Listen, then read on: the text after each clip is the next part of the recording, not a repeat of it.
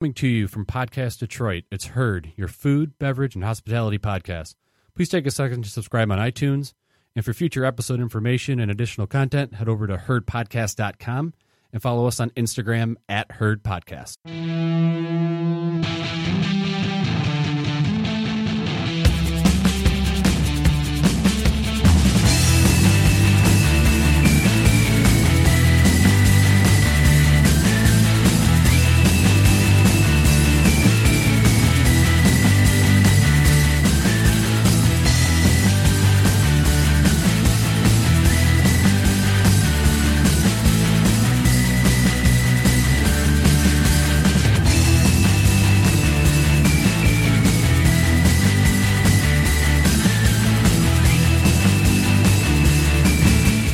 Hello and welcome to Herd, your food, beverage, and hospitality podcast. We're thrilled you're listening.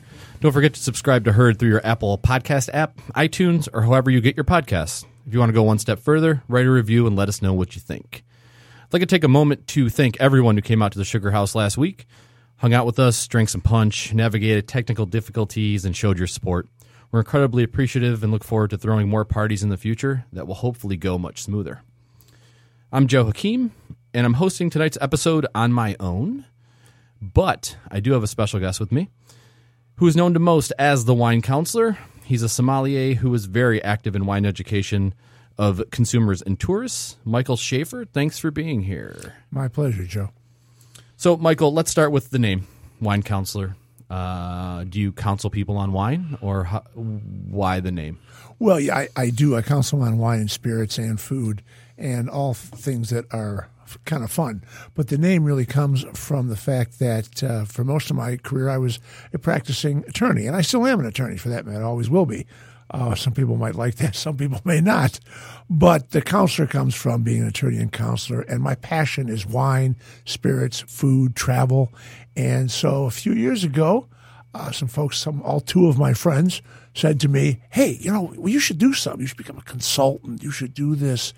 Use your time wisely and and and have fun with people." And I said, "Yeah, yeah, yeah. Okay, fine." And then at one point, my uh, my beautiful bride uh, looked at me and said, "So you're really not getting any younger?"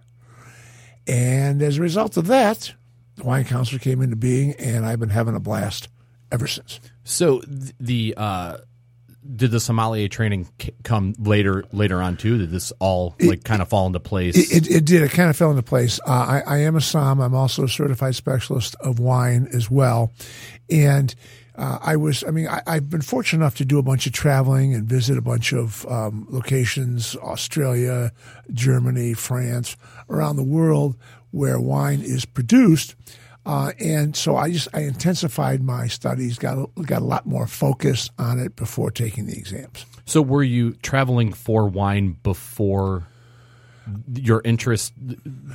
Was it like a horse before the cart kind of thing, or like, like kind of yeah, yeah, Because I mean, I just as as a tourist, I mean, I, I love I love travel. When you when you go places, when you travel as you have, when you go around the world, people are basically the same everywhere. They all they all want something good to eat. They want something good to drink, and they want to hang out with people that they like.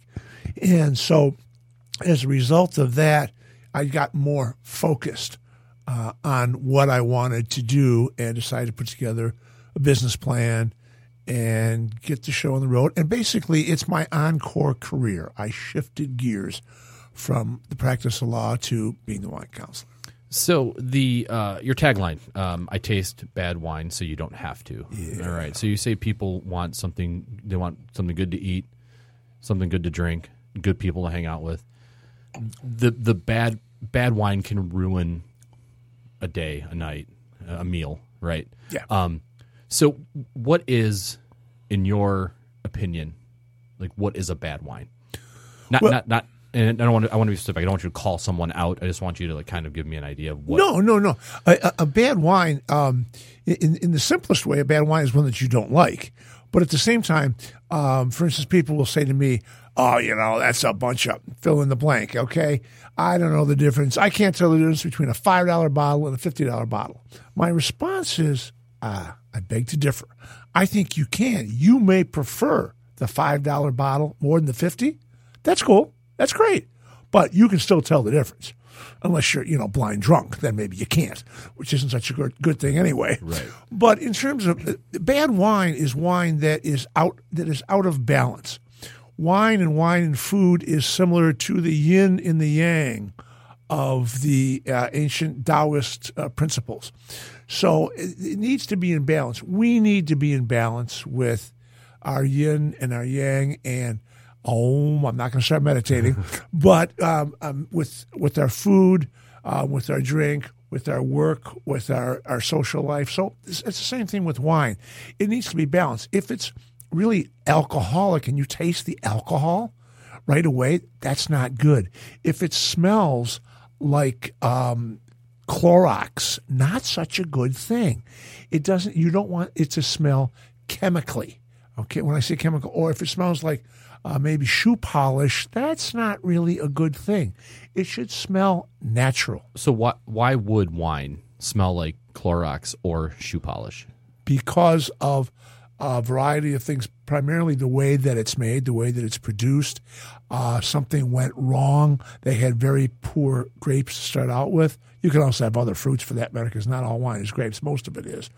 But it's a variety of different things. You could have gotten a an infection in terms of into in the grapes. You could have a not so clean winery or processing facility. There's a host of reasons why that could happen, and that's really what bad wine is for for our purposes. Fortunately, there's much less bad wine being made today. I mean, if you're not making a good bottle of wine today with the technology that's available around the world, I mean, you're you're really you're really screwing up. Well, so is is this idea of bad wine? There, I mean, bad wines are good wines to some people, right? And and there's Yeah. some so, but but your job uh, is kind of to guide people towards the path of better wine. yes, Yeah. yes. So, um, I, I was going to do a, a little, uh, t- you know, uh, taste test with um, what I would. I don't know what a bad wine is necessarily, but I went into CVS to see what they had on the shelf, right? And um, a lot. What I noticed was that I used to work for Trader Joe's many years ago, and many of the wines that we sold at Trader Joe's are now available at CVS. How do you kind of explain that uh, that shift from uh, Trader Joe's being a kind of specialty grocery store to wines such as like uh, I- noticed like an Estancia uh, Pinot Noir on the shelf or a uh, um, Mondavi or a Mark West or something like that on the shelf at CVS. How do you explain that shift as to why CVS is carrying those wines now? because more and more people are drinking wine, Joe. Um, th- I mean, wine consumption around the world is at its peak. It's actually down in Europe uh, a little bit. Uh, the Europeans, especially younger folks, are are drinking more booze. Um, but around the world, particularly in Asia, oh my goodness, uh, it's it's just it's it's crazy. In the United States, more people are enjoying wine than ever before. So, as a result of that, the producers of it, whether you're a huge winery or whether you're a, boutique winery, you want to get out into the marketing mix as much as you possibly can. So, I'm going to guess it was probably 10 plus years ago that when you were at uh, Trader Joe's. About that, yep, Yeah, okay. yep. I was just going to take a guess. Yeah. Um, so not as many people were enjoying wine then as are now. And of course, you had the famous two buck chuck uh, that was there. That I have. It's now. It's no longer two bucks, um, but it's still. Some of them are. Some of the two buck chucks are okay. Some of them are. mm, I don't know. We could maybe have a marinade, um, but we wouldn't want to do too much more than that. But the i- people they want choice. I mean, compare it compare it to food. 30 years ago, you went out, if you went out to eat, you went to a restaurant. Okay. You didn't, you, you, you, for the most part, you didn't pull into a gas station, fill up and get a sandwich, whether it's a Subway, whether it's a falafel, uh, no matter what it is, you, you just, you didn't have that available. Uh, with wine, it, people want it everywhere. So getting into that distribution, those channels, is important to everybody that is making wine. Now, if you're only making a few hundred cases, you don't really care about that. But and again, it's a good thing. It's a good thing because more and more people are drinking wine. Most people start out at a lower pri- price point and then go up to more expensive. And if it's more expensive, it gosh darn well better be a better wine. And people go up. Most people start out with the sweeter style of wines and then go to drier style. So now, go, go through that. What is that? So sweeter style start you start where usually? well, well, um, you, you can you can start anywhere. Um, let, us say if we use uh, if we use white wine as an example, maybe people start out with the, dreaded white zin. Ooh, oh, no one wants to be seen drinking white Zinfandel. Well, you know, okay, fine. You don't want to drink white zin, and and I'll come back to your. But I just want to diver, d- diverge for a minute about rosés. It's the middle of summer. Rosés are on fire. You somms restaurants, you can't get it. They can't stock them enough. Everybody wants to drink rosé now because it's kind of hip. It's kind of cool. Again, I'll go back. To It's also delicious. Well, of course it is, and it goes with everything. Yeah. it goes with everything or with nothing. And there's so many different styles. A few years ago, even ten years ago, but let's say twenty years ago, I got a couple years on you.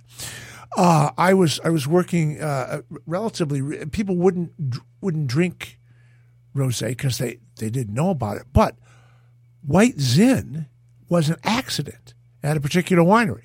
It was it was a fermenting accident. The guy said, "Oh, I don't care. I'm just gonna I'm gonna bottle it and see what happened."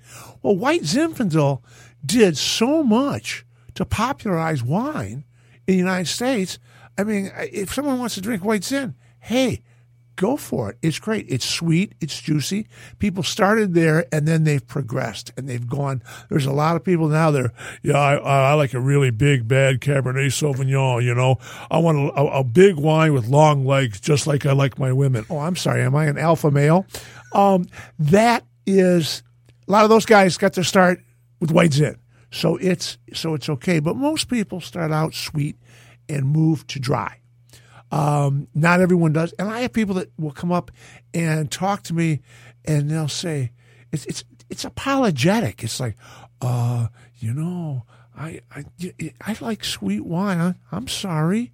I'm like, well, there's nothing to be sorry about. You like sweet wine, fine. It's some of the best wines in the world are sweet. Ports are sweet. Sauternes are sweet. Riesling can be sweet, but ladies and gentlemen, it does not need to be sweet. Riesling is one of the most flexible, misunderstood, maligned grapes on the planet. That was a little editorialized. So I, I think there's this kind of uh, kind of pushback from the wine community about the word sweet, right? Like they they want to use the word fruity. Like sweet is kind of like a almost like a curse word. Uh, you know, when, when it's in regard to like wines like uh, Moscato or something like that that are kind of regarded as less than sometimes. Well, and it's just it's part of it. Part of it is is that sweet wine has what's called RS in it, as you know. What's left is residual sugar. That's what RS stands for. Dry wines, wines, excuse me, dry Rhine wines have all of the sugar fermented out of them, so it's all gone. That's why they're dry. So it's in a way, it's kind of easier to make uh, not so good sweet wine. But again, it depends on what it is. If you're enjoying, if you like spicy foods, as I know that you do, I do, I do. and you like some like foods that just tear your face off. Yeah, yeah, yeah. Um, the the best wines to go with those foods are wines that are going to have a little bit of sweetness. Heat likes sweet in terms of food and wine pairing. So that that really spicy Thai dish or the Hunan style Chinese food, that is going to go better with a wine that does have a little bit of sweetness to it rather than something that's going to be big, bad, bold, and tannic. Because that, that, that's not a good mix because then you've got all that heat from the spices with that tannin and they kind of cancel each other out. So you're, you're going down the path of pairing, which I wanted to get down anyway. So there's this sense of, so you say heat likes sweet, right? The problem being that m- many of these um, restaurants that serve this hot food don't have a very special special curated wine menu, right? so you go into an uh, a, a, you know any Chinese restaurant that serves alcohol, and they have um, a red, a white, and a white zin maybe, or something on the menu where, and they're not even like named. They're No. just here, here's our house wines. You know, drink drink at your own risk. um, so then you know, the obviously the best way to do this then would be to carry it out, bring it home, open your own bottle there. Um, is there any sense that you have that these restaurants will kind of go down the path of better wine? Or is that not in? Is that a business model that um, you know? If you're a carry-out Chinese place, do you need to have better wine? No. In a word, no, Be, because because your market, the people that are coming to your place, that they're, they're not, you know, they, they, it's it's not important. It's not important to them. Um, one one of the best. Uh, there's a place in Vegas that is a Thai restaurant that has one of the best. It's almost all Riesling wine lists on the planet, and it's it's all it's almost all Riesling, and it's really great food. It's just the, the owner is an aficionado, so that's kind of makes it makes sense. And you know when we use the word sweet, um, too, it it kind of is a, a word that is similar to spicy in terms of it means different things to different people. Again, I'll compare you and I.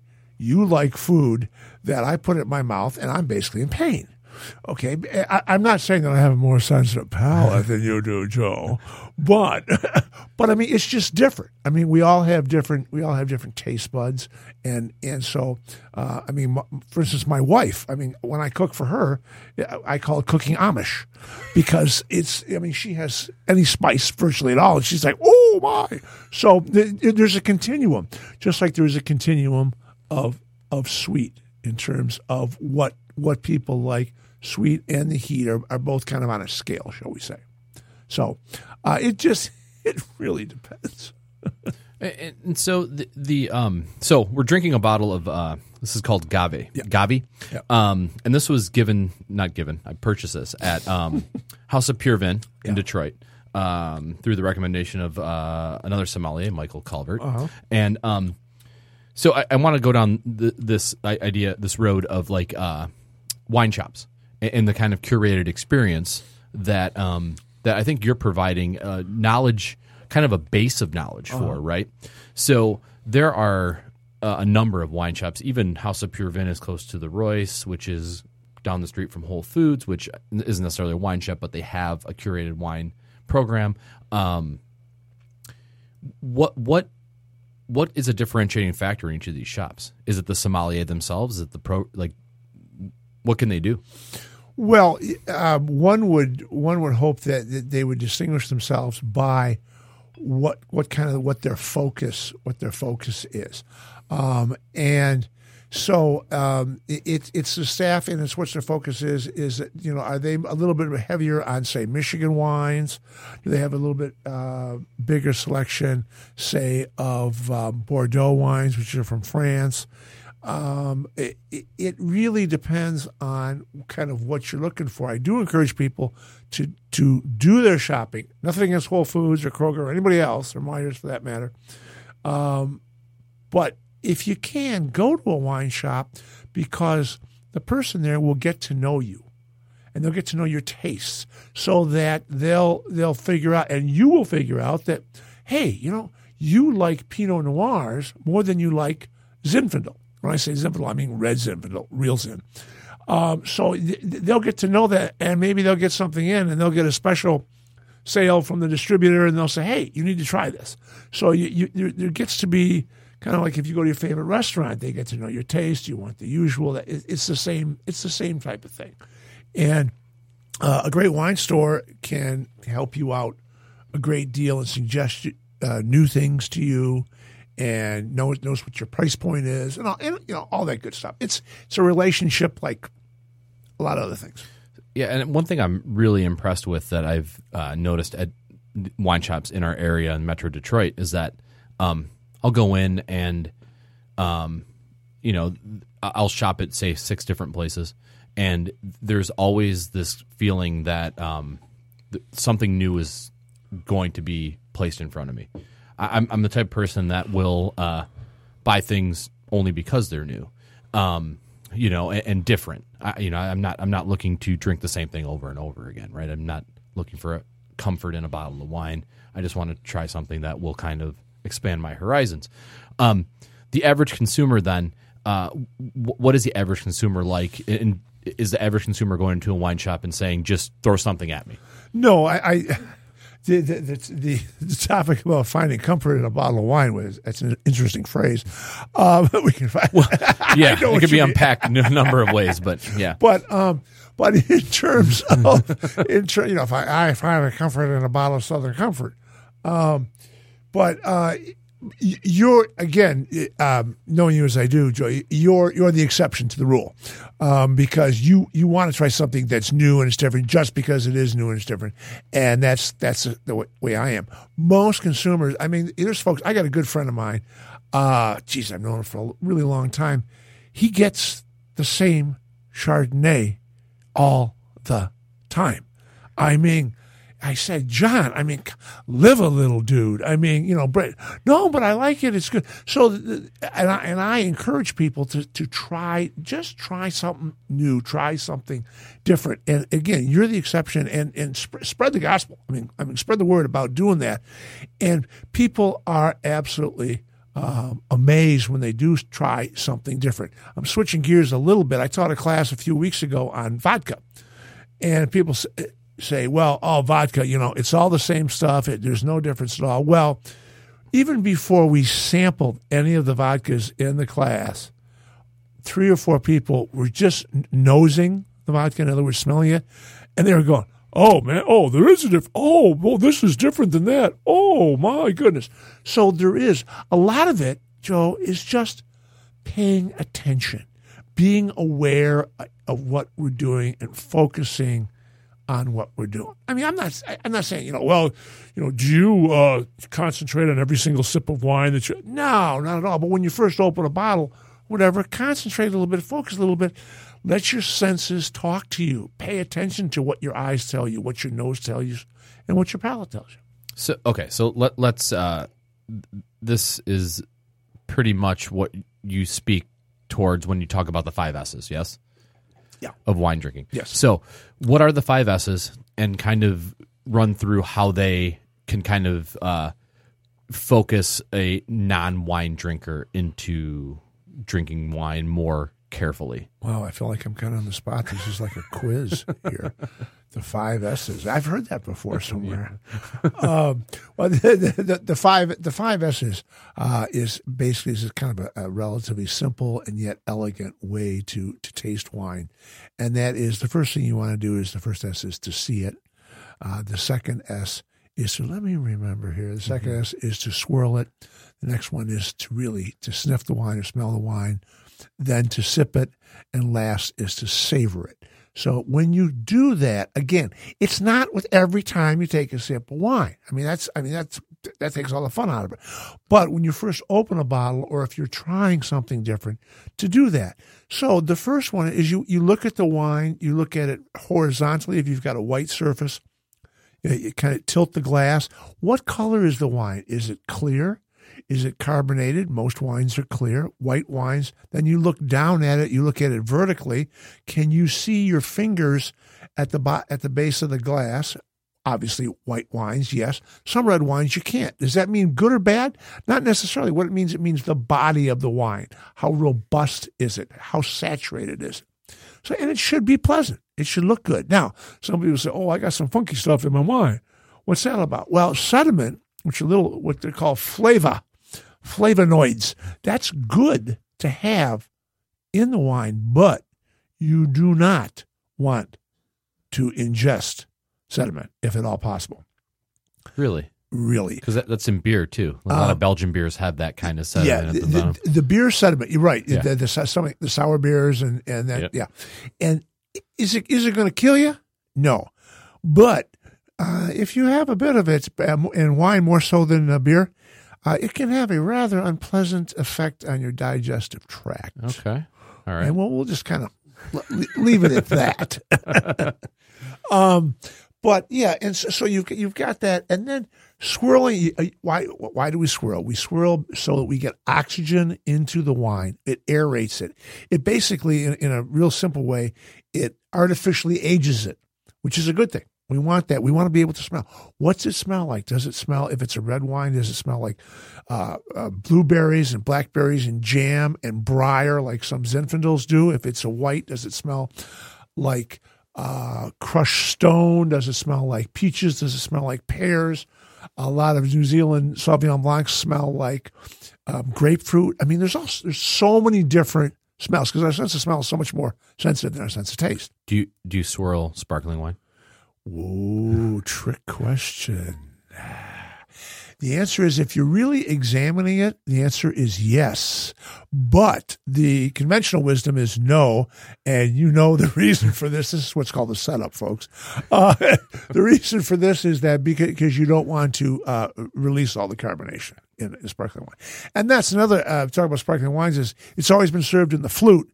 Well, now the trend among a lot of somms is that not to serve it, to serve it in a white in a white wine glass or even a regular glass, so that we can actually get more of the, the aromas. The flute is really for appearance, not for uh, enjoying and appreciating the aromas. It's not to give you a heavier pour. well, that, that's always the hope. That's always the hope. I, the, the heavier pour. I mean, oh, f- folks out there, um, who's out there, uh, unless you're really waiting for a flight or something, don't buy wine by the glass. Okay, get just get the bottle. You can cork it and take it home. It's a much better value. It's a much better value because there's a, a secret that's not really a secret is that a great many restaurants, and I work with uh, quite a few restaurants and, and, and advise them to do this, counsel them to do this. Is if you're spending seven dollars for the bottle, you want to charge seven dollars for the glass. Okay, I mean it, it's it's just the way it is. For the most part, buy the bottle, folks. It's worth your money. Yeah, I, have noticed that, and, I, and I've, I think I've actually told people that. And there's this sense that uh, the bottom, the buy the bottle price should be a couple dollars less than the buy the glass price because there's four about four glasses per bottle, right? Yeah, well, probably about three and a half for you. Um, but um, two maybe depending on depending on the depending on the on the, the heaviness of the hand and the size of the glass. Um, yeah, um, usually there's 25.4 ounces in a bottle, so you know if you do the math, it's going to be you know you know four or five glasses. Four yeah, glasses. yeah. So, um, so then. Uh, in terms of restaurants and pairing and these kind of like the counseling that you do for them, um, what kind of direction do you give places when they say, "Here's our wine list," um, and you look at it and you think, "Wow, this is this is not good." How do you how do you direct a, a wine list that is basically starting from zero? Well, the, the first thing is is we determine just just like whether we're going to buy a car or you're going to buy uh, a house or anything is what's the budget? Okay, what what kind of funds do we have to allocate to that particular uh, uh, to that particular beverage? Do the, is it to is it is it strictly beer and wine? Are we having cocktails as well? So we got to figure out how much money we've got to spend. Then we want to we want to sync it or or pair it to some extent with the establishment. I mean a a simple uh, a burger place unless it's you know doing wagyu uh, burgers and is really really high end. You want to keep it relatively simple, keeping in sync, making common sense of having the beverage program mirror or pair to what the food is. If if you are a you know if you're one of the the steakhouses uh, lined up and down uh, Big Beaver Road, I think uh, are we going to get? Do we need more? I don't know. I mean, there's six or, or eight. A couple more. Like no, yeah, a couple more. more. Yeah. Um, they're gonna that that's a that's a different wine list than uh, a mom and pop Italian place um, that's serving uh, homemade food and has got maybe you know um, 60 70 seats so you, you kind of tailoring the list to the establishment whatever whatever it is the most important thing is, is in terms of restaurants and i don't want to go too far off track is is the wine list doesn't sell the wine it's the servers it's all about the servers if the servers have tasted the wine and they know what it's like, and especially if they're even a tiny, weeny bit enthusiastic about it, that's going to help a great deal. So yeah, and I think this is a good point. I think this is uh, the reason why you go to wine shops too. Um, is that most of the proprietors of wine shops are very big proponents of tasting. Absolutely, and, and, I am always surprised when I go into a restaurant and um, asked to taste something, and the the first response is no.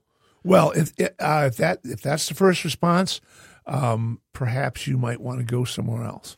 Well, and that, and that's my thought, right? Like you, you can't you can't expect someone to uh, purchase a bottle of wine on the fly uh, if there's not a really strong recommendation or a well, taste. Well, yeah. Well, the thing is, I mean, in in in what I'll do frequently is to if they're pouring the if they're pouring wine by the glass. I mean, obviously, I you can't really expect a restaurant to open the bottle for you to have a taste and make a determination if you're going to buy it, especially if it's a hundred bucks or something like that. I mean, that. But if the glass, is, if the wine's being poured by the glass, absolutely, and they should, and there, and if they've been trained, if they've been counseled and trained by yours truly, they will say, Mr. Hakeem, would you like to have a small taste? I'm not looking for two ounces. I'm not, I'm looking for a quarter ounce, something to wet my whistle. That's all, just to see if I like it. So that makes a big difference. We got off track though. God, that never happens with us, Joe. um, so we we saw the wine, we swirled it. Now we're going to sniff it. Now, when we sniff or smell, either way, whatever whatever word you like, that's probably the most important thing that we're going to do, and that is is you want to get your nose in that glass. Don't just wave the glass underneath your nose like you're at a perfume counter. That's not the way we do it. And you want to just give it little short sniffs. And what comes up? People say, well, it smells like wine. Yeah, but it usually smells like some sort of fruit. And it may smell like maybe uh, baking spices, maybe cinnamon, maybe clove. If it's spent time in wood, it may smell like vanilla. If it's spent time in oak, there's all sorts of things that can come out of that because, again, we are more sensitive with our sense of smell, much more sensitive than we are with our sense of taste.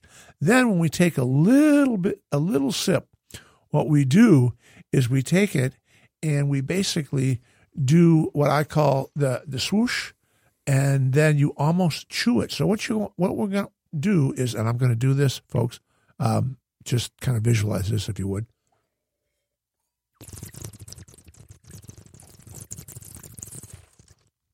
I was breathing air in through my mouth, and now I'm just almost kind of chewing it. Not quite gargling, but kind of chewing the wine to get it all over your palate. Now, when you do that, that's much different than doing a shot of espresso or, in Joe's case, tequila. Um, it, it is it is it's different. It's it's much different than than knocking back, you know, a, a cold beer on a hot day. This is where you're kind of paying attention. Then the last S, you're savoring it. What is the finish? Finish sounds so much nicer than aftertaste. That just doesn't sound very classy. Or if you're a football fan, it's hang time. What's the hang time of the wine in your mouth? As the price goes up, the hang time, the finish should go longer. Some wines can have a finish of a minute or more, and you're going, wow, I can still taste that. And it is, to use a highly technical term, yummy. And that's what we really want to do. So the word yummy. Yes. You um I've been to a few of your talks and you uh, make the comment that there are two kinds of wine, right? There, there are, there are two, there, there are two kinds of uh, wine, ladies and gentlemen. Now, and, and this was was was taught to me by a winemaker who was uh, leading a, a, few of us on a cellar tour, and he was a very uh, strict and proper German, and he was, ladies and gentlemen, there are two kinds of wine, only two kinds of wine in the world. What are they? And people are saying red and white, or still and sparkling, sweet and dry. Nine, nine. No, there are only two kinds of wine in the world, and they are the yummy and the yucky. We drink the yummy and we don't drink the yucky. and I've never forgotten that, as you can tell. and that's true. If you like it, that's what's really most important. And so th- this idea of liking and kind of, um, and and I mean, being a teacher, you get to kind of espouse what you like, right? And so you teach classes. Yes. And um, I I want to kind of go down the, the path of I've seen you speak in front of um, restaurant professionals at the uh, Restaurant Association show, I believe, in um, uh, Novi. Yeah. That occurs. And um, but you also do monthly shows at uh, or monthly classes, not shows. That's kind of a show. Well, well, yeah, Kind of. yeah, it's kind of, it's fun. The key, the, the, the key word is is I like to drop the f bomb. I say, hey, you know what? Let's drop the f bomb. And people look at me like, why they why why I say, I'm talking fun. What were you going to say? well, I- really, I mean, if you're if you're drinking alcohol and not having fun, like what There's an the issue. hell, There- right? yeah, there, there's there's there's issues. Um, so uh, kind of take me through uh, some of the places you teach at, and um, and what you, you teach more than wine, right? Yes, yes. I, I also teach about spirits, and that is base is because basically um, of demand. Uh, f- folks said, "Well, you know, gee, um, that was that was interesting. I had I had fun. I laughed, and I learned. Uh, gee, do you well, you know anything about tequila? Yeah.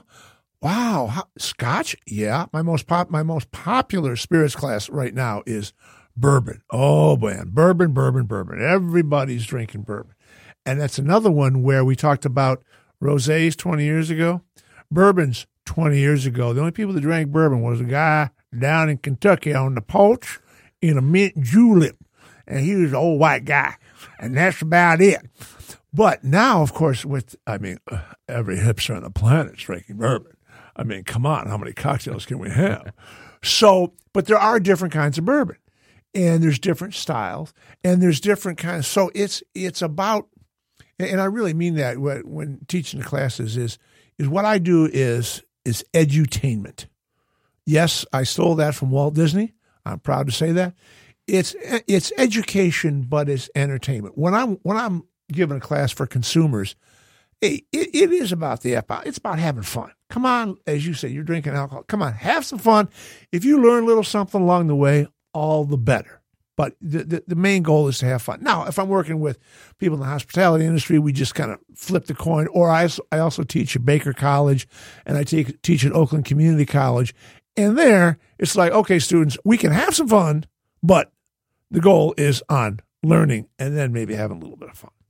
So, in in spirits, um, spirits are are another topic that people are interested in. I've got a, a class, an upcoming class in a couple of weeks, uh, in uh, July twentieth, called "The Joys of Gin." Where's the class? It is at the War Memorial in Grosse Pointe Okay. on Lakeshore Road. Uh, that's where I'm teaching uh, these days, and it is we're, we're going to have um, six or maybe I don't know if people are we may, might even have eight different gins. All right, now folks, these are not tumblers of gin. Okay, just just to let you know. All right, Well, um, it is it is a class, and we will have we'll have a taste. And I got to tell you, Joe, most people. I, they're you know they're great about it. I mean, they just they, they realize it's a class, and they're not they're looking to do looking to do shots. So, I, well, maybe. I mean, Well, you might But- be. You and Nick. but, But, um, uh, this so the, the kind of demand for spirits classes is, is this something that you had to do a bunch of research for? So, for example, this gin class. Yeah. Um, you said there's six, maybe eight different gins. Yep. Um, how many gins did you taste before you picked the eight that you have that you've chosen? oh, yeah. Wow. um, And I'm looking for a number. I'm just saying, like, yeah. Um, um, w- w- way more than my wife ever thought existed. I can tell you that because again, like Scotch, like other spirits, um, I, mean, I mean, to me, there is the greatest diversity in wine. I'm going to kind of bounce back and forth a little bit. There's a huge diversity in beer, um, as you well know. Um, there's there's actually there's more diversity there than there is in spirits, but there's so much diversity even within a category of spirits that most people are really really surprised unless they're aficionados of that particular spirit. But um, to answer your question, I'd say uh, I'm looking about thirty, thirty. something like that. It's, it's not easy. Well, so Um, is the goal of a class then? You're so you put eight gins in front of someone. They Yeah. taste one, they taste all eight, and they they like number four. Yeah. The goal then is for them to go and look for number four. It, is your hope that someone in that store wherever they purchase it is going to take them down the path of other gins that they may like as well? Yes. Okay. Yes, yes. I, I, I mean, again, again, the diversity is a great thing, but the, the the goal is is is number one is to have have the person one enjoy and realize, wow, that there really are differences, and to have fun discerning those differences in the gins. Okay, I mean you've got you. I mean you've got London Dry Gin. I know you. I know you had the the expert on gin on a, just a few weeks ago. So well, Camp English was yeah, on one of our yeah, first episodes, okay, but yeah, okay, a while Yep. ago. And Yep. So, um, but there there is a difference between Plymouth gin, between barrel aged gin, between London Dry Gin, which is the most popular, between uh, To- Old Tom Gin. There there are differences, but to have, as what happened in the class a couple of weeks ago, is to have the the students, the attendee, go um, to just say, "Wow." Without even again, it, was so um, heartwarming to me that they, even without tasting the vodka, they were like, "Oh my, you know, there there really is a difference." Hendrick's is extremely different than Beefeater, um, and now that and gin, of course, can be made anywhere, just like rum, just like vodka. They can be made, and they are being made just about anywhere. So there are some that are a little bit rough on the edges, but again. Um, you know, it, it should not really tra- take the uh, chrome off a trailer hitch, folks.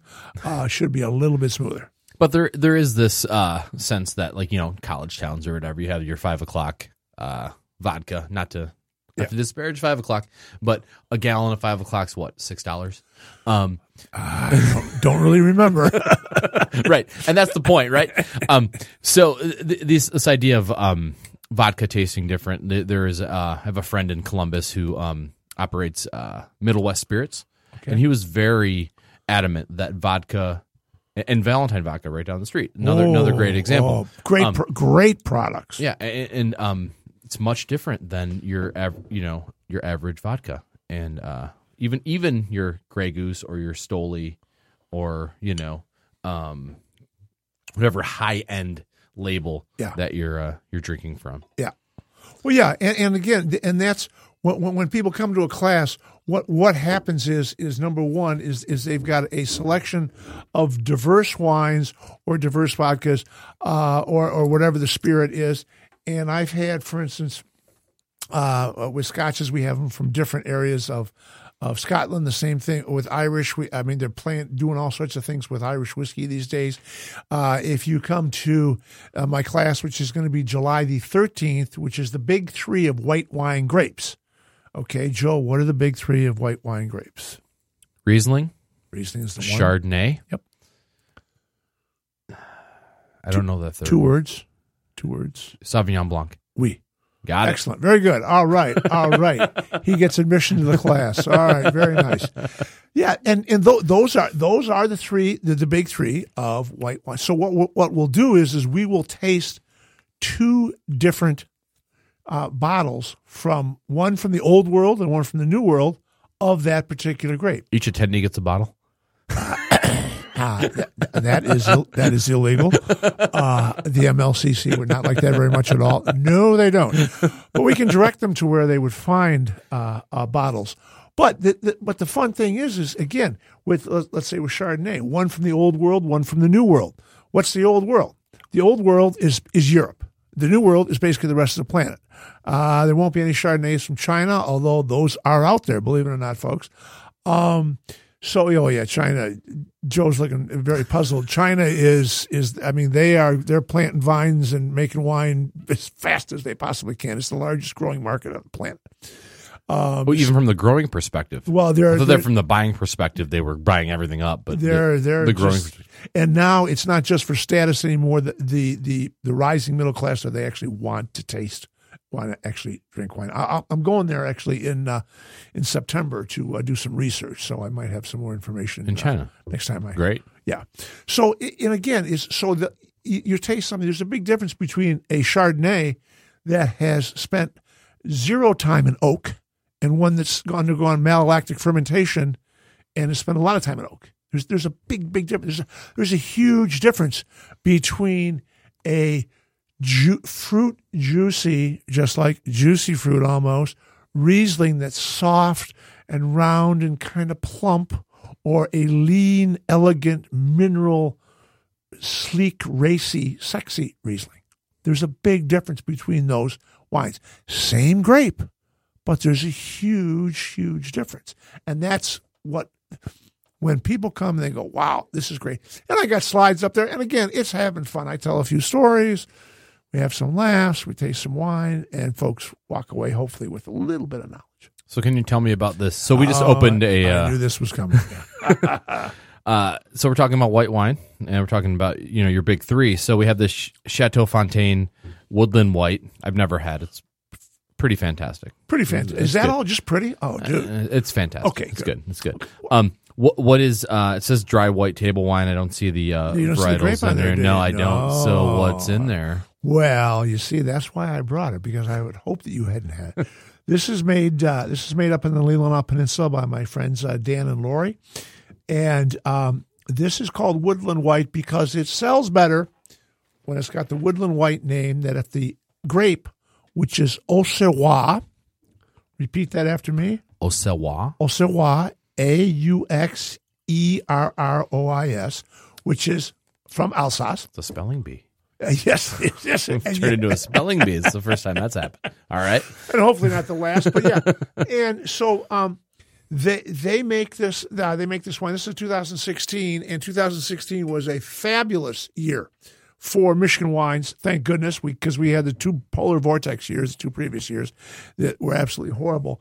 And um, this is wine is it's a little bit exotic. This is to me, this is a great wine for people that like Chardonnay, but maybe want something a little bit different.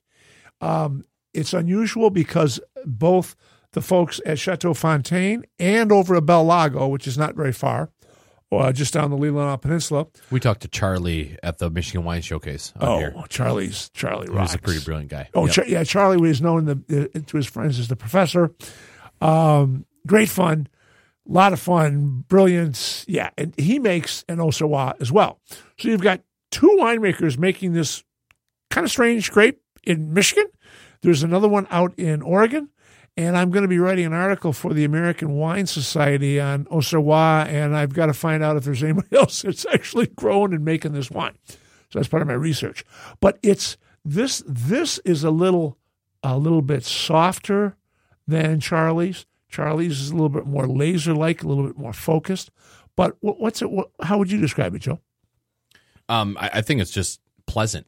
Like there's one of these um, uh, at the Michigan Wine Showcase. Uh, to bring that up again, there was um, a woman who was talking about uh, uh, white wine being a uh, a porch pounder, which sounds kind of risque, but um, I would think this is really something that you could sit on the porch and enjoy and um, drink for an afternoon.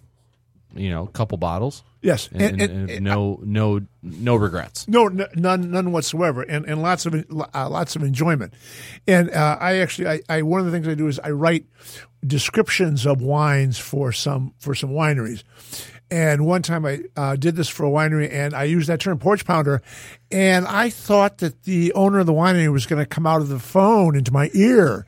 He was not a happy camper, and I said, I said, this is I didn't not means you disparage or in any way your wine. Don't you want people to knock back a couple of bottles, three bottles, you know, on the porch or wherever? He's like, yeah, but I don't like that term. I said, okay, you'll never see it again. So, but yeah, this is it's it's inviting, it's easy to, and it's also it's got complexity. It's, there's a lot going on in the nose. It's not one dimensional, and that's one thing, folks, that you want in good wines and good spirits is just like good food and just like human beings, there are layers. There's a lot of comparisons between uh, us folks and wines. When we're young, um, yes, we grow a lot faster and grow kind of wild. As we age, we don't maybe produce quite as many uh, grapes, but they're more intense. Um, so there, and I could I could go on about the differences, the similarities with wine and and people, and just like um, just like people, some wines are much better when they're young, and others, the best wines, they get better with age, and that's something that ninety percent of the world's wines are made to be drunk when they're bottled. This is a question I get a lot, Joe. When's this going to be ready? What's this wine like? Uh, again, that that figure, ninety percent, it's that other ten percent. They don't taste very good when they're bottled, but if you lay them down in your basement or in your custom made cellar like you have, Joe, Of course, Um, of course. uh, and you and you forget about them, as they say in Jersey, forget about them for a couple of years, then the magic happens in the bottle, and they get better and they're absolutely wonderful. A quick story about uh, port. Vintage port is a wonderful, wonderful wine that is underappreciated and underappreciated and not very well known in the United States.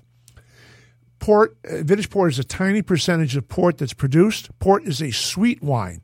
It is a big, robust, heavy dessert wine. You drink this usually in the wintertime, and if you can have some blue cheese, if you like blue cheese, big, salty, and toast some walnuts and a glass of vintage port that's ready to drink, it is absolutely a mouth gasm. I, I, it's just incredible. It is, it is happy mouth. Now, vintage ports. A few years ago, when I was engaged to my now bride, she came home before I did, saw an invoice receipt on the kitchen table for some vintage ports. And when I walked in the door, she was waving this in my face, and she was not the happiest camper that I have ever seen. Basically, what is this? And you paid how much? What? Um, and I said, Dear, I said, You're right. And I said, I'll tell you what, I'll open a bottle for you if you'd like. I'm happy to do it. It will be a complete waste of money.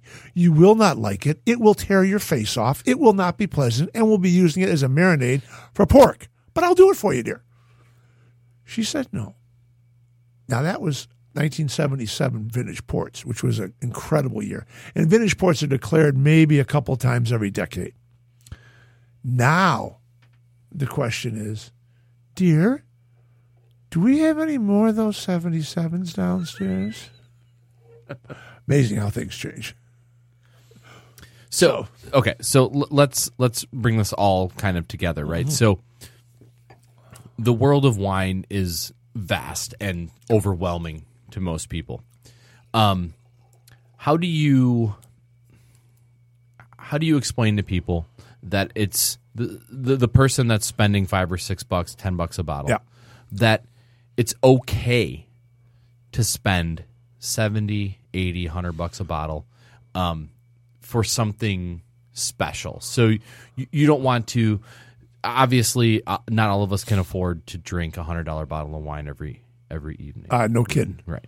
So for those for for the average consumer, what what is how do you how do you get them to splurge a little bit? Um, if it's a special occasion or if they if they just want to learn more, and the hundred bucks that's pretty big.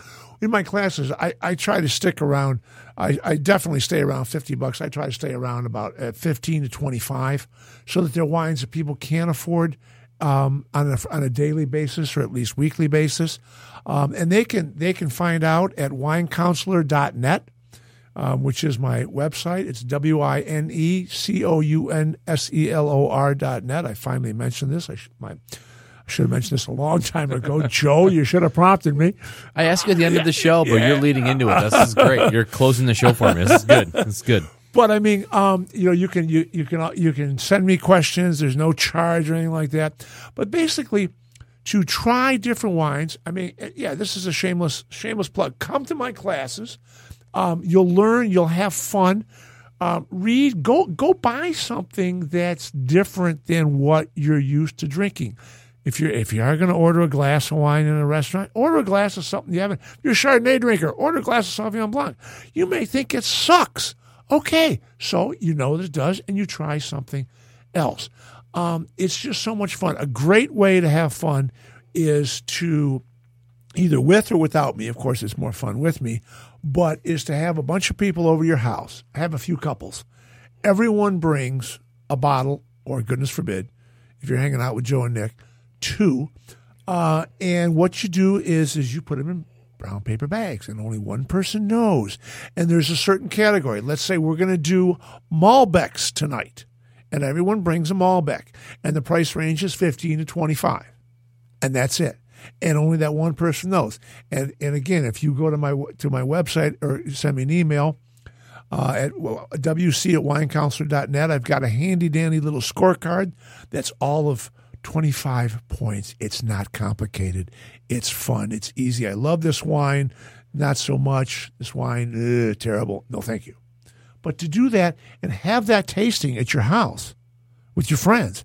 I guarantee you, by the end of the evening, you will have people. What you like? That you like wine number three better than wine number seven? No way! Oh, you're crazy. It's a lot of fun. Try, experiment. I mean, that's the most fun. Yeah, and, and that's a great great way to close the show. Michael, thank you for being with us. My pleasure. One more time, where can people find you? Uh, they can find me at winecounselor.net. W I N E C O U N S E L O net. It is being updated, uh, hopefully, as we speak. You can also reach me. You can call me at 248 219 7301. I look forward to hearing from you, and I can't wait to come back um, and we can talk about China or whatever. Anything. Okay. That's right. Safe travels. Thank you. Mike, thanks for being with us. Until next time, dine well, friends.